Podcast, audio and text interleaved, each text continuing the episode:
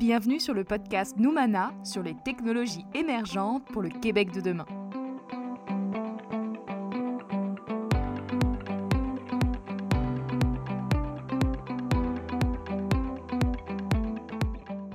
Et aujourd'hui, nous allons parler du quantique.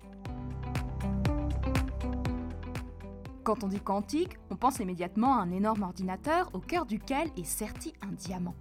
Cet ordinateur, c'est en fait un appareil de calcul, l'équivalent d'un ordinateur classique, mais qui effectue des opérations à l'échelle atomique. La différence, c'est qu'il se base sur les lois de la physique quantique, une discipline qui s'intéresse au comportement de la matière au niveau microscopique. On pourrait aussi parler de qubits, de diamants, de lumière rouge, de température à moins de 173 degrés Celsius, mais plutôt que d'essayer d'expliquer comment fonctionne le quantique, ce qui serait beaucoup trop complexe, et puis je ne suis pas physicienne, je vous propose aujourd'hui d'explorer les possibilités économiques du quantique au Québec.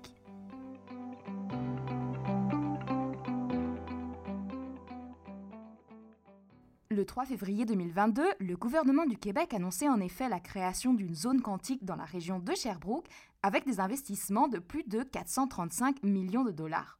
Une belle somme, hein. Mais pourquoi faire? Quelles sont les opportunités technologiques, commerciales et sociales du quantique au Québec? Quels sont les défis et comment les relever? Existe-t-il déjà des applications concrètes ou bien n'est-ce pour l'instant qu'une douce fable? Pour le découvrir, nous allons écouter trois invités. D'abord, Christian Sarah Bournet, qui est directeur exécutif de l'Institut Quantique, un centre de recherche spécialisé en physique quantique basé à l'Université de Sherbrooke, autour duquel se structure la nouvelle zone quantique du Québec. Puis François Borelli, président directeur général de Noumana, une organisation dédiée au développement des technologies émergentes et aux modèles d'affaires de rupture, pour nous parler du projet d'infrastructure quantique qu'elle pilote. Et ensuite, David Roiguet, fondateur et président directeur général de SB Quantum, une jeune entreprise, une start-up, qui développe un magnétomètre quantique pour offrir des services de détection des champs magnétiques au secteur minier, aéronautique et de la défense. Mais n'en disons pas plus pour l'instant et plongeons directement dans le sujet.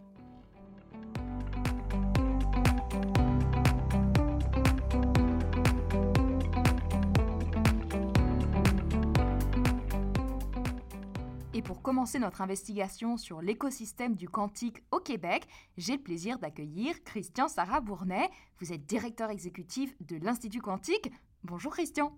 Bonjour. Donc vous allez voir, ma première question sera très simple. Est-ce que vous pourriez me présenter brièvement l'Institut quantique de l'Université de Sherbrooke?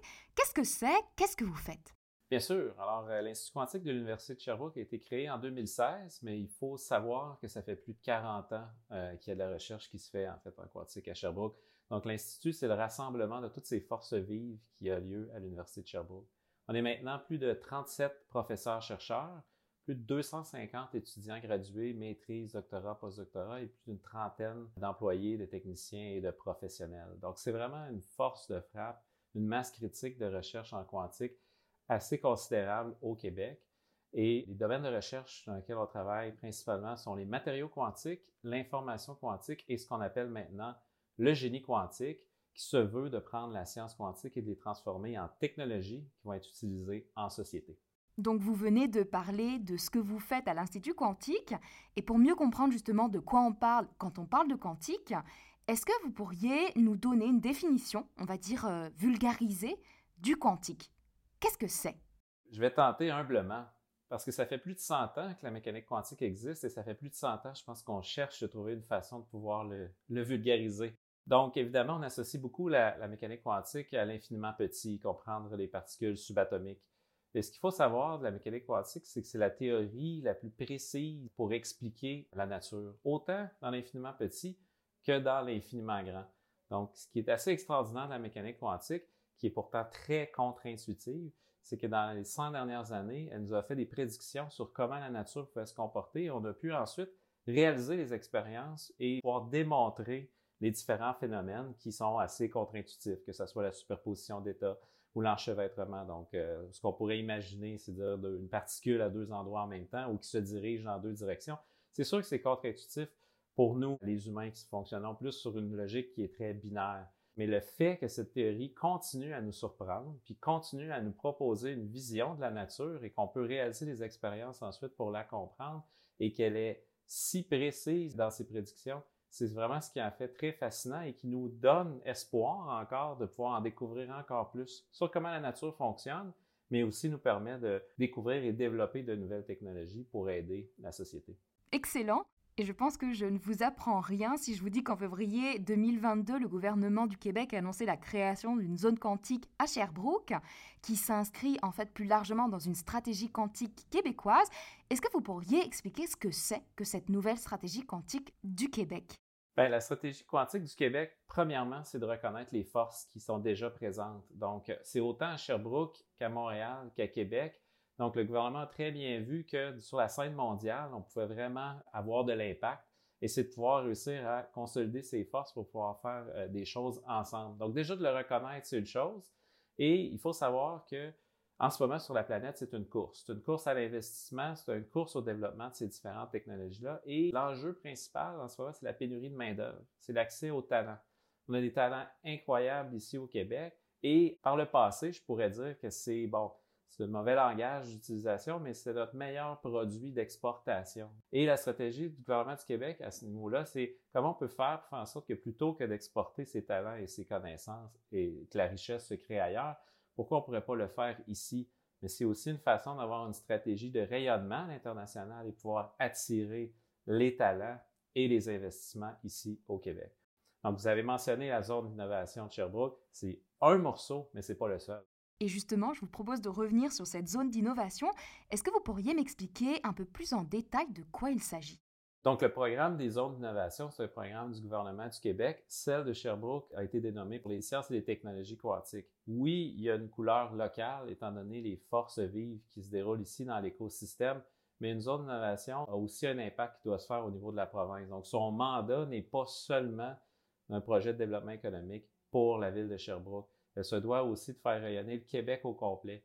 Donc, il y a des très belles expertises ici à Sherbrooke, une belle infrastructure de recherche, un bel écosystème, mais je peux dire la même chose aussi de Montréal et de Québec. Donc, en voulant attirer les investissements, les investisseurs ou les entreprises, il peut y avoir des situations où, en fait, c'est beaucoup mieux d'avoir une installation qui pourrait se faire dans les autres villes, que ce soit Québec, Gatineau, Montréal ou ailleurs. La zone se doit d'être un catalyste à ce niveau-là aussi pour les autres écosystèmes. Est-ce qu'on pourrait savoir quel impact la stratégie quantique et par la même occasion la zone quantique va avoir sur l'Institut quantique de l'Université de Sherbrooke? Est-ce que ça va transformer la recherche dans le domaine? Oui, donc ça, il faut comprendre que pour nous, c'est un nouveau monde.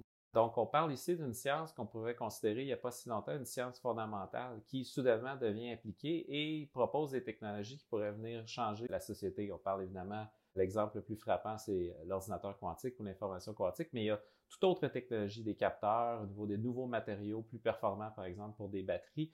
Donc, c'est sûr que d'une façon, on passe de la science aux technologies quantiques, où avant, on pouvait se considérer une science fondamentale. Maintenant, on est associé à un projet de développement économique, de création d'entreprises, de création de connaissances.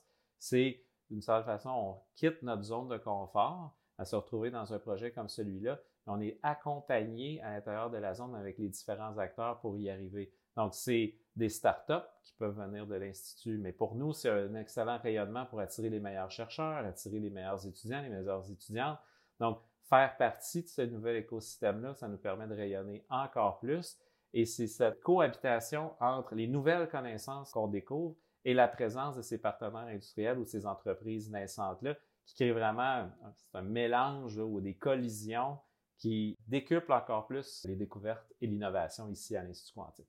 Et si on va maintenant dans l'applicatif, quelles sont les technologies quantiques qui existent déjà et quelles sont les industries qui peuvent les utiliser? On divise souvent les technologies quantiques en trois grandes catégories, soit les capteurs quantiques, la communication quantique et ensuite l'information ou l'ordinateur quantique. Les capteurs quantiques existent déjà. Donc, pour ceux qui se connaissent un peu au niveau de la mécanique quantique, c'est aussi pourquoi on vit dans un monde que je vais dire classique, c'est qu'on n'observe pas les phénomènes quantiques autour de nous, c'est que quelconque perturbation dans l'environnement va faire en sorte que le système quantique va plutôt collapser dans un monde dans lequel on est, donc la, réalité dans laquelle on est. Si on prend cette sensibilité à l'environnement, mais qu'on en fait quelque chose de positif, on peut faire des capteurs qui sont extrêmement sensibles à leur environnement, quelque chose qui est totalement inégalé. Donc, c'est des technologies qui sont déjà suffisamment matures, qui existent déjà, et là, on peut partir à toutes les industries possibles. Donc, vous voulez mesurer des propriétés physiques, chimiques ou biologiques, il existe des capteurs quantiques avec une sensibilité qui est tout à fait hors du commun. Donc là, dans quel domaine? La santé, les transports, on peut penser aux voitures intelligentes, on peut penser à toute situation des chaînes de production, ça, ça existe déjà. Ensuite, les deux autres catégories de technologies qui sont moins matures mais qui s'en viennent, la communication quantique pourrait décupler notre capacité de communication, mais c'est beaucoup des enjeux de cybersécurité qui sont très importants à envisager, puisque l'ordinateur quantique est une menace au protocole de cybersécurité qu'on utilise actuellement. Il existe des façons, en utilisant le quantique, de se protéger face à ces attaques futures. Donc, ça, on est sur un horizon de 5 à 10 ans. Et ensuite, ben, le Saint Graal, un peu du développement des technologies quantiques autour de nous, c'est évidemment l'ordinateur quantique et sa capacité de puissance de calcul qui est elle aussi inégalée. Mais à ce niveau-là, on parle ici d'une technologie qui est immature. On doit passer plutôt dans les 10, 20, 30 prochaines années. Cependant, il est crucial qu'on commence la formation des futurs scientifiques ou ingénieurs et qu'on ait cette discussion-là pour avoir l'expertise lorsque ces technologies-là vont devenir matures. Excellent.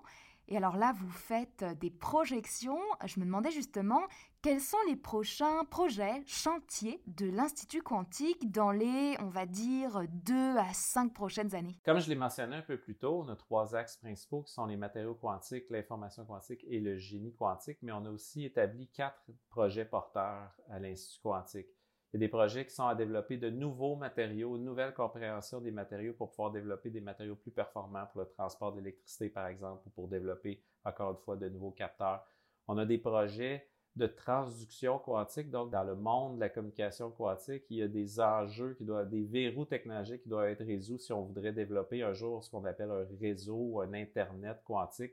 On travaille là-dessus et il y a un effort assez important d'un point de vue autant expérimental que théorique ou algorithmique au niveau du développement de l'ordinateur quantique. Et à Sherbrooke, il y a même déjà des jeunes pousses qui euh, ont été générés à ce niveau-là pour la création d'un ordinateur quantique ou des technologies telles que des radars quantiques ou des magnétomètres quantiques qui permettent d'avoir des capteurs pour euh, les différentes industries. Et alors, du coup, comment est-ce que vous décririez la maturité de l'écosystème quantique au Québec au regard de ce que vous venez de dire? Comme je l'ai mentionné précédemment, la qualité euh, des chercheurs et la masse critique des chercheurs qui ont un quantique au Québec est exceptionnelle. Donc, vraiment, au niveau du rayonnement international et la réputation du Québec d'un point de vue scientifique n'est pas à faire. Cependant, mais c'est pas quelque chose qui est propre au Québec, je dirais qu'il est plus propre au Canada. La culture du transfert de connaissances ou transfert technologique est tout simplement euh, pas au rendez-vous. Donc, d'un point de vue scientifique, infrastructure de recherche numéro un. Ensuite, ce sur quoi on doit travailler et pourquoi le Québec a développé une stratégie quantique et maintenant, même au niveau fédéral, on a une stratégie quantique canadienne. C'est pour réussir à remplir ce gap entre la recherche et la création de connaissances pour son transfert de connaissances et le transfert technologique. Donc, la zone d'innovation est un exemple, mais il y en a bien d'autres. Donc, un niveau de maturité, je dirais, scientifiquement très bon, mais on a beaucoup de travail à faire, il faut travailler ensemble pour y arriver. Et donc on arrive à la fin de notre entrevue. Peut-être pour conclure, euh, quelles sont les opportunités et défis de cet écosystème que vous entrevoyez dans les prochaines années? En fait, au Québec, on a tout ce qu'il faut euh, pour réussir. il n'y a aucun doute là-dessus. Euh, si j'avais à penser à une opportunité, je regarderais beaucoup au niveau de la francophonie.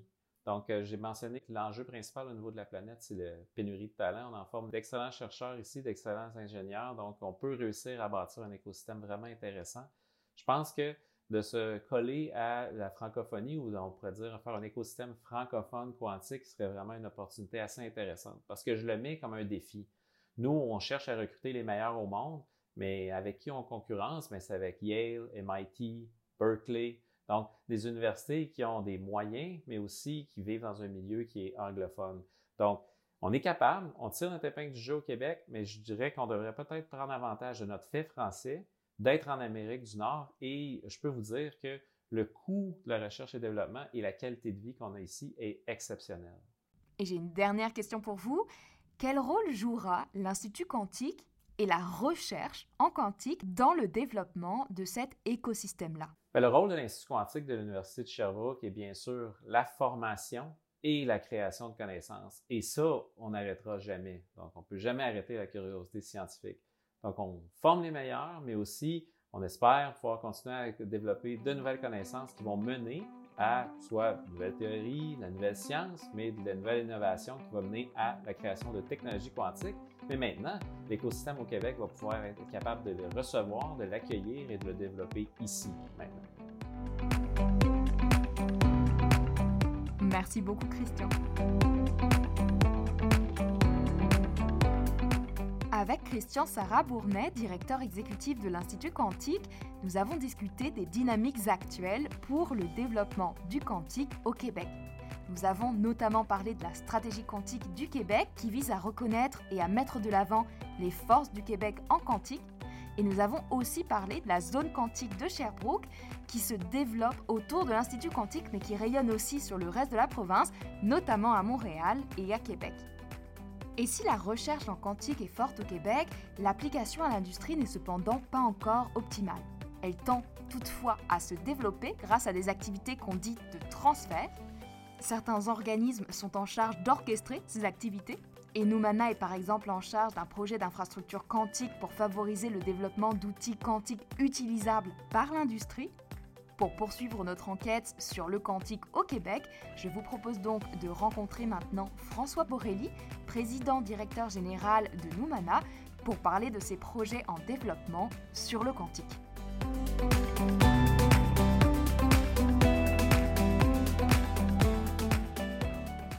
Pour poursuivre notre épisode sur le quantique, je suis maintenant avec François Borelli, qui est président directeur général de Numana. Bonjour François.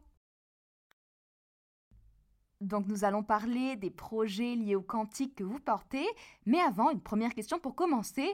En tant que président directeur général, pourriez-vous me présenter Numana Qui êtes-vous et que faites-vous? Ben, en fait, Numana, euh, ça existe depuis 15 ans indirectement. Ça s'appelait Techno Montréal auparavant il y a deux ans, euh, le conseil d'administration a décidé de faire de Techno Montréal un Techno Québec, d'aller donc pan-québécois et non seulement euh, montréalais. Et Techno Montréal est ce qu'on appelle une grappe industrielle. L'autre aspect aussi, c'était de repenser au modèle d'affaires de Techno Montréal qui est maintenant Numana, parce qu'un des problèmes en technologie de l'information et des communications, c'est la capacité de pouvoir faire une grappe de ce secteur-là qui est très horizontale, avec des verticaux qui tombent horizontaux. En tout cas, c'est très complexe. Et donc, on a revisé le modèle d'affaires, puis ce qu'on a décidé de faire, ben, c'est ce qui s'appelle maintenant Numana. Et euh, on a orienté le tout vers deux axes, technologie émergente, technologie de rupture et modèle d'affaires émergent associé aux technologies de l'information et des communications. Quand je parle de modèle d'affaires émergent, euh, je parle d'exemple de Uber, Airbnb, qui sont des modèles d'affaires qui sont propulsés parce que les technos existent, mais ce n'est pas nécessairement ce qu'on dit rocket science.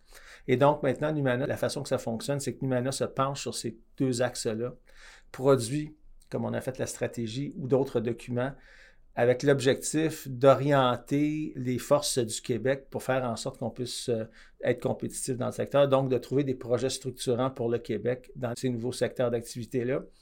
Mais la nuance aussi maintenant, c'est que Numana est orienté aussi vers les impacts sociétaux. Fait que c'est pas seulement du développement économique, c'est le développement social aussi. Et en fait, ce qu'on a mis en place, qui est un peu notre, euh, pierre angulaire, c'est le fameux think tank des technologies du Québec, et contrairement à beaucoup de think tanks qui existent, euh, ce n'est pas un think tank de politique publique. C'est un think tank de développement économique et d'impact social. Donc, c'est un peu la nuance. C'est ça qui est un peu notre cheval de bataille. Et de ça, ben, découlent des projets structurants. Et de ça découlent aussi des politiques publiques associées à ces nouveaux écosystèmes-là. Et de ça découlent aussi des, initiatives comme le mur des innovations qu'on appelait avant, qui est Symbiotique, qui est une plateforme pour faire la promotion des technologies québécoises. Avec Christian, Sarah Bournet, nous avons évoqué la stratégie quantique du Québec et la zone quantique de Sherbrooke. Je sais que Noumana mène plusieurs projets structurants, dont un sur le quantique. Est-ce que vous pourriez me présenter un petit peu ce projet? Oui, en fait, le projet comme en deux étapes. La première étape était, euh, de notre côté, on avait commencé une proposition de stratégie quantique pour le Québec. Euh, nous ne sommes pas le gouvernement, donc on propose, on ne peut pas euh, imposer une stratégie. Et deuxièmement, ben, ce qui a découlé de cette stratégie-là, puis on, va sûrement en parler un peu plus loin, c'est euh, le projet d'infrastructure quantique pour le Québec. Et si on parle dans un premier temps de la stratégie, on verra le projet d'infrastructure un petit peu plus loin, effectivement. Est-ce que vous pourriez m'expliquer ce que c'est? Comment l'avez-vous mise sur pied et en quoi consiste-t-elle? En fait, la stratégie, on a commencé, fait un petit bout de temps. Évidemment, pour Numana, c'était le premier exercice de préparation d'un tel document. Puis l'idée là-dedans, c'était de regrouper autour d'une table les différents intervenants de l'industrie. Donc, on avait des gens du milieu académique, milieu de la recherche privée et publique. On avait aussi euh, le milieu du financement, puis on avait aussi un entrepreneur, et évidemment des observateurs du gouvernement qui regardaient le tout, euh, comment ça se déroulait. Et euh, la façon qu'on a fonctionné chez Numana, ce qu'on veut faire, nous, c'est on met en place des comités aviseurs. On met pas en table des tables de discussion qui durent des mois et des mois, mais des comités aviseurs restreints. Et avec ce comité aviseur-là, ben, on fait, nous, un travail un peu de journalisme euh, scientifique. Donc, on les fait parler. C'est le comité aviseur, donc les experts. Notre objectif, c'est de trouver toujours, dans le contexte de la stratégie quantique, c'était de trouver un fil conducteur basé sur ce qu'eux connaissaient pour trouver une façon d'aider le Québec à se positionner dans cette industrie-là qui est émergente, qui va avoir un impact majeur. Excellent. Et si vous deviez résumer les grandes lignes de votre proposition, quelles seraient-elles? Ben, en fait, il y a une grande ligne de la proposition, vraiment. Elle s'est orientée vers le développement de produits. Tout le monde en parle toujours. Oui, effectivement, euh, si on fait des stratégies, tout le temps en contexte de développement de produits. Mais l'écrire et la découler en mission, vision, stratégie et tactique, avec vraiment cette orientation-là de développement de produits, fait en sorte que c'est une façon pour l'écosystème de revenir à la base puis se dire est-ce que ce qu'on fait comme tactique est en lien avec le développement de produits? Et l'autre chose aussi qui est importante qui est ressortie de la stratégie, c'est que bon, le Québec est quand même petit, on ne se le cachera pas. Puis il y a des grandes nations qui jouent aussi dans cet écosystème-là. Ce qui est ressorti, c'est de vraiment prendre une traque ou deux possibles vers des filières industrielles fortes, ce qu'on appelle en anglais des anchors, donc des, vraiment des leaders dans leur filière industrielle. Ça peut être en, énergie, ça peut être dans, dans, le secteur minier, mais tenter de focuser et ne pas s'éparpiller dans différents secteurs. Et donc là, vous venez de parler de développement de produits. Est-ce que c'est lié au projet d'infrastructure quantique que vous avez évoqué plus tôt? Et est-ce que vous pourriez m'expliquer en quoi consiste ce projet Numana sur le quantique? Oui, tout à fait. En fait, euh, ce qui découlait, entre autres, de cette stratégie-là, une des tactiques, c'était de mettre en place un, et plusieurs, dont une infrastructure de réseau de communication quantique ce qui permettrait en fait d'accélérer le développement de produits. Évidemment, ça devient comme un living lab, un test bed ouvert et non fermé, donc ouvert à tous les euh, fabricants, à, l'industrie privée, au secteur public, aux, gens du milieu de la recherche. Et l'objectif, c'est nous, on travaille avec des opérateurs existants, euh, comme exemple Bell. Dans le premier cas, il y a Bell qui a, embarqué dans le projet, puis il y a d'autres opérateurs aussi qui sont manifestés. Maintenant, il va de façon progressive. Et donc, c'est de mettre en place, d'utiliser de la fibre optique et mettre des équipements sur ces réseaux-là et permettre à l'ensemble de l'écosystème de pouvoir l'utiliser comme testbed, donc de louer pendant le temps qu'ils le veulent, une journée, deux journées, une semaine, pour leur permettre de tester des concepts de quantique et ou des produits. Encore là, ayant le même objectif, c'est d'accélérer le développement des produits dans l'univers du quantique. Et vous avez euh, mentionné des opérateurs. Est-ce que vous pourriez me résumer qui sont les différents acteurs de ce projet d'infrastructure quantique? Outre les opérateurs, évidemment, qui, eux, fournissent l'infrastructure, et les équipementiers. Donc, euh, des, compagnies d'ici et d'ailleurs qui vont pouvoir fournir des équipements. Nous, on achète des équipements pour les mettre sur le réseau. Il y a le monde académique, donc le monde de la recherche. Évidemment, les entreprises privées aussi qui vont être autour de cet écosystème-là, de cette infrastructure-là, pouvoir l'utiliser. Et cette infrastructure-là, où est-ce qu'elle sera implantée? Est-ce qu'il y aura un ou plusieurs endroits? L'objectif, en fait, on a trois endroits dans lesquels on veut les implanter. C'est euh, il y a Sherbrooke, évidemment, qui est la, zone d'innovation quantique. Donc, il va y avoir une, on appelle des boucles, il va y avoir une, ou deux boucles de fibre quantique. Là. Par la suite, il y a Québec et Montréal qui sont planifiés pour l'instant. Et vous avez euh, évoqué quelques objectifs tout à l'heure. J'aimerais bien y revenir un peu plus en détail. À quoi va servir ce réseau quantique? Quelle est votre visée? Quels sont vos objectifs? En fait, il y en a plusieurs. Euh, ça sert évidemment, je reviens à accélérer le développement de produits Made in Québec, en parenthèse. Ça sert évidemment à la formation de main-d'œuvre qualifiée parce un réseau de la sorte, il y a des gens qui vont commencer à travailler sur un vrai réseau et non seulement en laboratoire. Ça va évidemment aider beaucoup nos opérateurs, que ce soit Bell, TELUS et tout ça, à vraiment se familiariser avec ce nouveau concept d'infrastructure quantique-là, parce que pour l'instant, ils ne sont pas là. Et aussi, ça semble un peu étrange, mais ça fonctionne très bien, l'attraction d'entreprises étrangères au Québec. Le fait que nous ayons projeter ce projet-là. Pour l'instant, on a déjà l'intérêt de trois entreprises qui viennent de l'étranger. Évidemment, on va utiliser leurs équipements, donc les acheter ou les louer, les équipements de ces équipementiers-là. Mais il y a un gros intérêt à venir au Québec. évidemment, nous, on travaille déjà sur des deuxièmes phases. Une fois qu'ils sont au Québec parce qu'ils sont intéressés à mettre ces équipements sur un réseau de la sorte, notre objectif, c'est de les attirer pour ouvrir des centres de recherche et développement au Québec. Et donc ce projet est lié à des investissements publics, en partie du moins. Ça représente combien en termes de financement? C'est tout nouveau pour nous, en fait, pour tout le monde. Donc la première phase, du, euh, euh, c'est 2,5 millions pour la boucle de Sherbrooke qu'on a comme euh, financement. Puis on va voir comment ça va fonctionner. Puis on est en train de préparer les financements pour les autres boucles aussi. Vous venez de mentionner des phases. Est-ce que vous pourriez détailler à quoi correspond chaque phase du projet? Pour l'instant, on a fait l'architecture. La première phase, c'était de s'asseoir avec le fournisseur de, de fibre optique et la région pour savoir à quel point nous allions mettre des points d'accès. Parce que ce qui est important de comprendre, c'est que ce réseau-là n'appartient pas aux universités, n'appartient pas à la ville, c'est un réseau ouvert. Donc, c'est Numana un peu qui gère l'accès. Ça prend des points d'accès où les gens peuvent venir presque en tout temps, pas 24-7, mais presque en tout temps, et venir installer leurs pièces d'équipement. Donc, il faut faire attention où on met les points d'accès. Donc, ça, ça a été déterminé. Puis, deuxième phase, on avait déjà commencé à parler avec les équipementiers, c'est de commander les équipements, faire de la formation aussi avec les opérateurs pour qu'ils comprennent ce qui s'en vient sur le réseau. Et par la suite, bon, on a commandé des équipements puis l'implantation. Puis, on est en train aussi de travailler sur le modèle d'affaires parce qu'on a un modèle d'affaires, donc l'utilisation va être payante, évidemment. Il nous reste à finaliser certaines modalités. Est-ce que vous pourriez préciser le lien entre la stratégie gouvernementale quantique, notamment l'instauration de la zone quantique, et ce projet d'infrastructure quantique que vous menez? Pour nous, la zone quantique est une tactique d'une stratégie. Quand on parle de stratégie, nous, c'est une stratégie orientée vers des filières industrielles et des développements de produits. Puis la zone d'innovation quantique, est, ben, c'est une tactique importante. Et dans la zone, ben, un des outils qui existe aussi dans la tactique, c'est évidemment ben, c'est l'infrastructure quantique. Puis il y a d'autres tactiques aussi qui sont en train de se mettre en place au niveau des programmes de formation dans la région de Sherbrooke. Donc, c'est en train de s'aligner autour de ça. Et c'est Noumana qui va porter ce projet d'infrastructure quantique. Est-ce que vous pourriez me préciser le rôle que vous allez jouer dans la mise en place de cette infrastructure? Ben, notre rôle est un peu de. Bon, et la mise en place, c'est la coordination. On fait la coordination, la mise en place de ces boucles quantiques-là, puis aussi on fait la coordination de l'utilisation. Parce qu'il faut comprendre que les opérateurs qui participent à ce projet-là ne veulent pas se faire appeler par n'importe qui pour dire, ben, je vais venir mettre quelque chose sur le réseau. Et tout ça, c'est nous qui allons être un peu le centre de coordination de, de l'implantation des réseaux des équipementiers. On va faire la coordination de l'équipement sur le réseau, puis on va faire la coordination aussi des gens qui veulent utiliser le réseau pour des fins de test.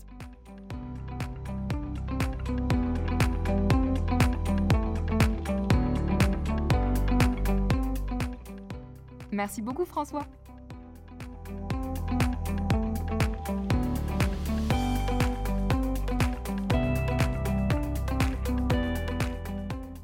Avec François Borelli, on a donc exploré le projet d'infrastructure quantique actuellement en développement pour comprendre ses tenants et aboutissants. Ce projet consistera en trois boucles quantiques déployées à Sherbrooke, Montréal et Québec et mettra en présence des équipementiers, des opérateurs, des industriels et des chercheurs. Il permettra aux équipementiers et aux opérateurs de développer des expertises en quantique, aux industriels de tester des outils quantiques pour l'industrie et aux chercheurs de poursuivre leurs recherches. Tout ça dans le but de favoriser le transfert des connaissances entre la recherche et l'industrie. Et pour mieux comprendre le bénéfice de ce transfert, je vous propose maintenant, pour la troisième partie de l'épisode, de nous tourner vers une application concrète du quantique dans l'industrie avec David Roiguet, fondateur de SB Quantum.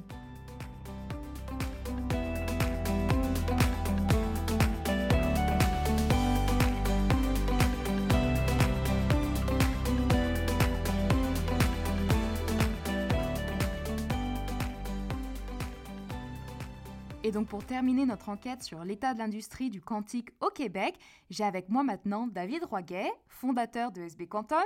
Bonjour David. Bonjour. Est-ce que vous pourriez m'expliquer d'abord ce que fait SB Quantum? Qui êtes-vous et que faites-vous? Ben, SB Quantum, euh, à l'origine, on est une spin-off de l'Institut quantique et on développe une solution d'intelligence magnétique. Donc tout ça, ça revient jusqu'à mon doctorat que j'ai fait à l'Institut quantique euh, j'ai poursuivi par la suite au postdoctorat à l'Institut quantique et mon sujet de thèse, c'était vraiment une impureté bien spécifique dans le diamant qu'on peut utiliser en tant que magnétomètre. Euh, donc, au travers de mon parcours, je me suis intéressé à l'entrepreneuriat. Donc, euh, à la fin de mon doctorat, j'ai soumis un brevet comme étant un inventeur. et par la suite, j'ai pris un cours en entrepreneuriat. Et c'est vraiment là que j'ai commencé à m'intéresser à d'autres débouchés qu'un débouché purement académique. Là, je me suis dit, ah, ça serait bien de créer une startup à partir de mes résultats de recherche et de toutes les années que j'ai passées dans le laboratoire à développer cette technologie-là qui n'a pas été développée par d'autres personnes. Donc, euh, originalement, c'était vraiment un projet de PhD, mais au travail du postdoctorat, on a commencé euh, à faire le prototypage et euh, à penser comment on peut utiliser cette nouvelle technologie-là pour résoudre des nouveaux problèmes pour les utilisateurs. Donc vous venez de parler de magnétomètre, vous avez utilisé ce mot-là. Est-ce que vous pourriez m'expliquer ce que c'est qu'un magnétomètre et qu'est-ce que ça fait? Ben, un magnétomètre, c'est vraiment comme une boussole. Donc euh, une boussole, c'est comme un magnétomètre, mais euh, analogique. Évidemment, une boussole, ça sert à s'orienter, comme quand on va dans, la forêt, euh, mais ça peut être aussi utilisé pour faire de l'exploration dans le domaine minier. Donc, en fait, c'est un dispositif qui mesure un champ magnétique.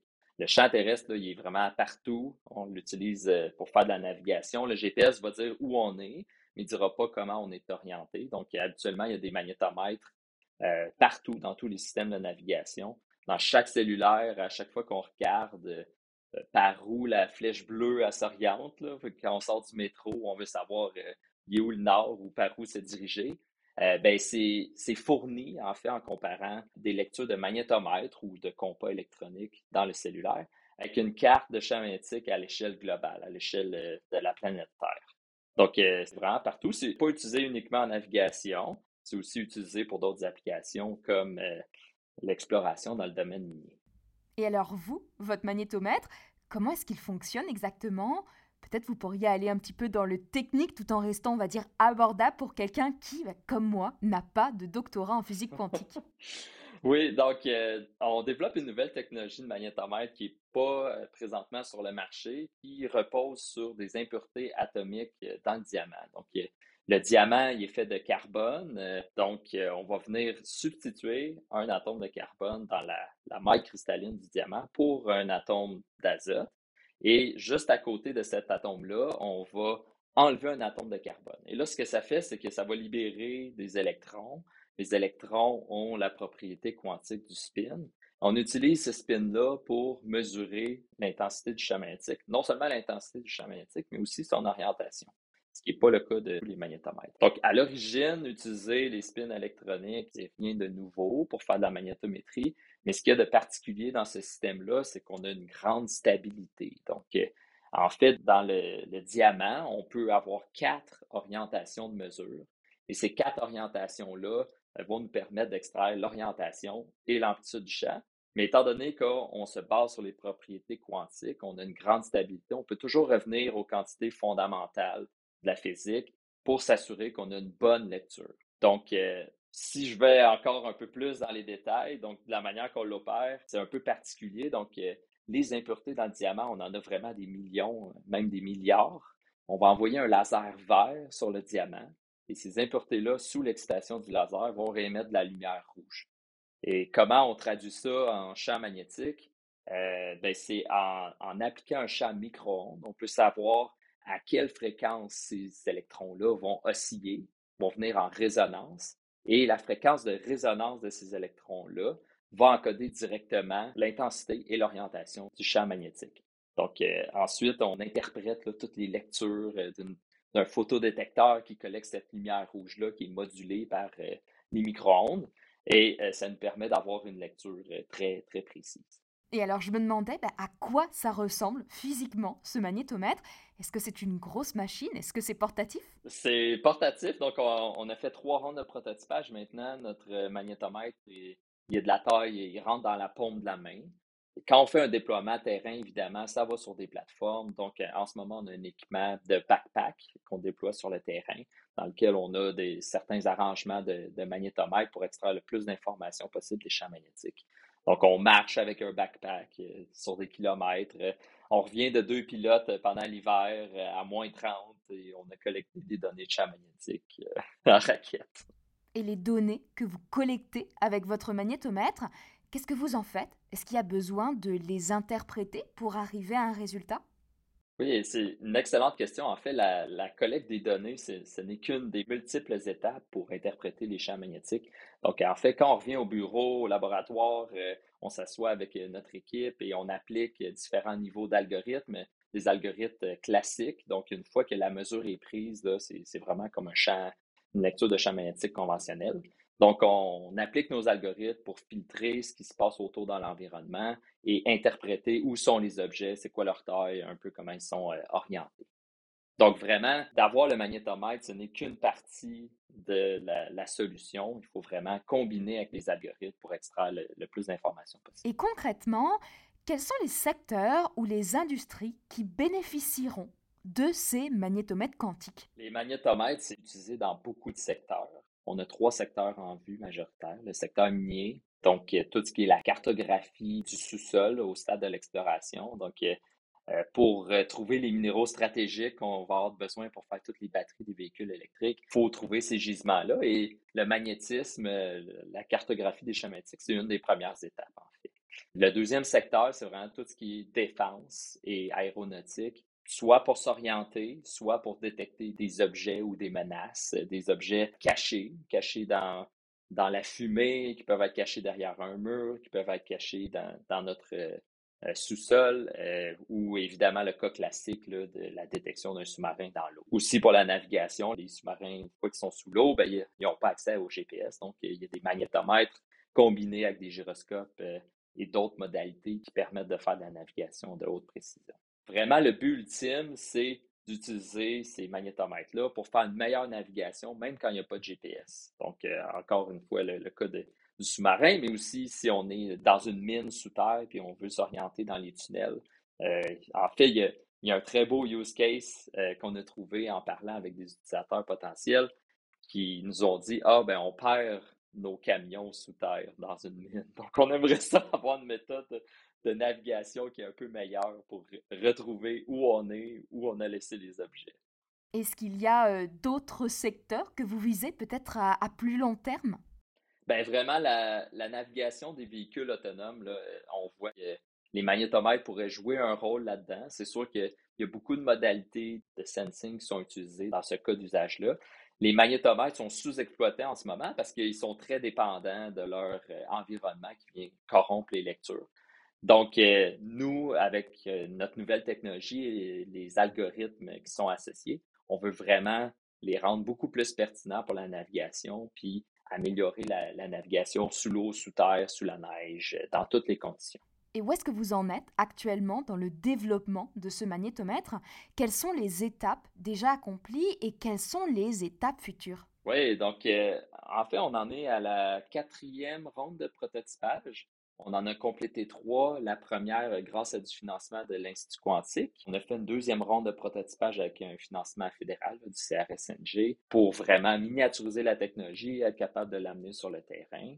La troisième ronde de prototypage, euh, on a sécurisé du financement au travers euh, d'appels d'innovation ouverts euh, de RDDC, donc la division recherche de la défense canadienne. Et en ce moment, on est en train de faire la quatrième ronde de prototypage grâce à un challenge qui s'appelle le Challenge MacQuest qui vise à produire le modèle de champ magnétique à l'échelle planétaire. Donc, parce que là, on, vraiment, on veut améliorer les performances de notre magnétomètre et des algorithmes qui sont associés pour mettre ça dans un satellite et générer des données de très haute qualité pour générer le modèle de champ magnétique qui va être dans tous les cellulaires euh, dans le futur. Vous avez parlé de miniaturisation de votre magnétomètre, mais c'était gros avant et ça a quelle taille maintenant? Oui, donc euh, évidemment, euh, toutes les nouvelles technologies, là, quand on commence au stade du laboratoire, c'est quand même assez grand. Dans, mon cas, c'était vraiment une table optique, donc 2 mètres par 1 mètre. Maintenant, ça rentre dans la paume de la main et on peut se déplacer avec très facilement. Donc, on a juste à brancher un fil et ça marche. Et ma dernière question portera sur les perspectives. Avec Christian Sarabournet et François Borelli, nous avons parlé précédemment de la zone d'innovation quantique à Sherbrooke. Vous êtes à Sherbrooke. Comment est-ce que cette zone d'innovation va vous impacter? Oui, ben pour nous, la zone d'innovation, ce que ça représente, c'est vraiment de pouvoir attirer beaucoup de talents, en quantique, mais aussi tous les domaines connexes euh, dans la région euh, sherbrookeoise. Donc, euh, ça devrait accélérer le développement de, nos technologies. Donc, un, très grand pouvoir d'attraction qui va permettre aussi d'établir des partenariats beaucoup plus facilement avec différentes industries ou avec différents groupes de, recherche. Et donc, notre but vraiment, c'est de rendre le plus de personnes possible euh, quantum aware, que ce soit des ingénieurs, que ce soit des, informaticiens. Euh, donc, c'est vraiment ça qu'on essaie de bâtir comme écosystème.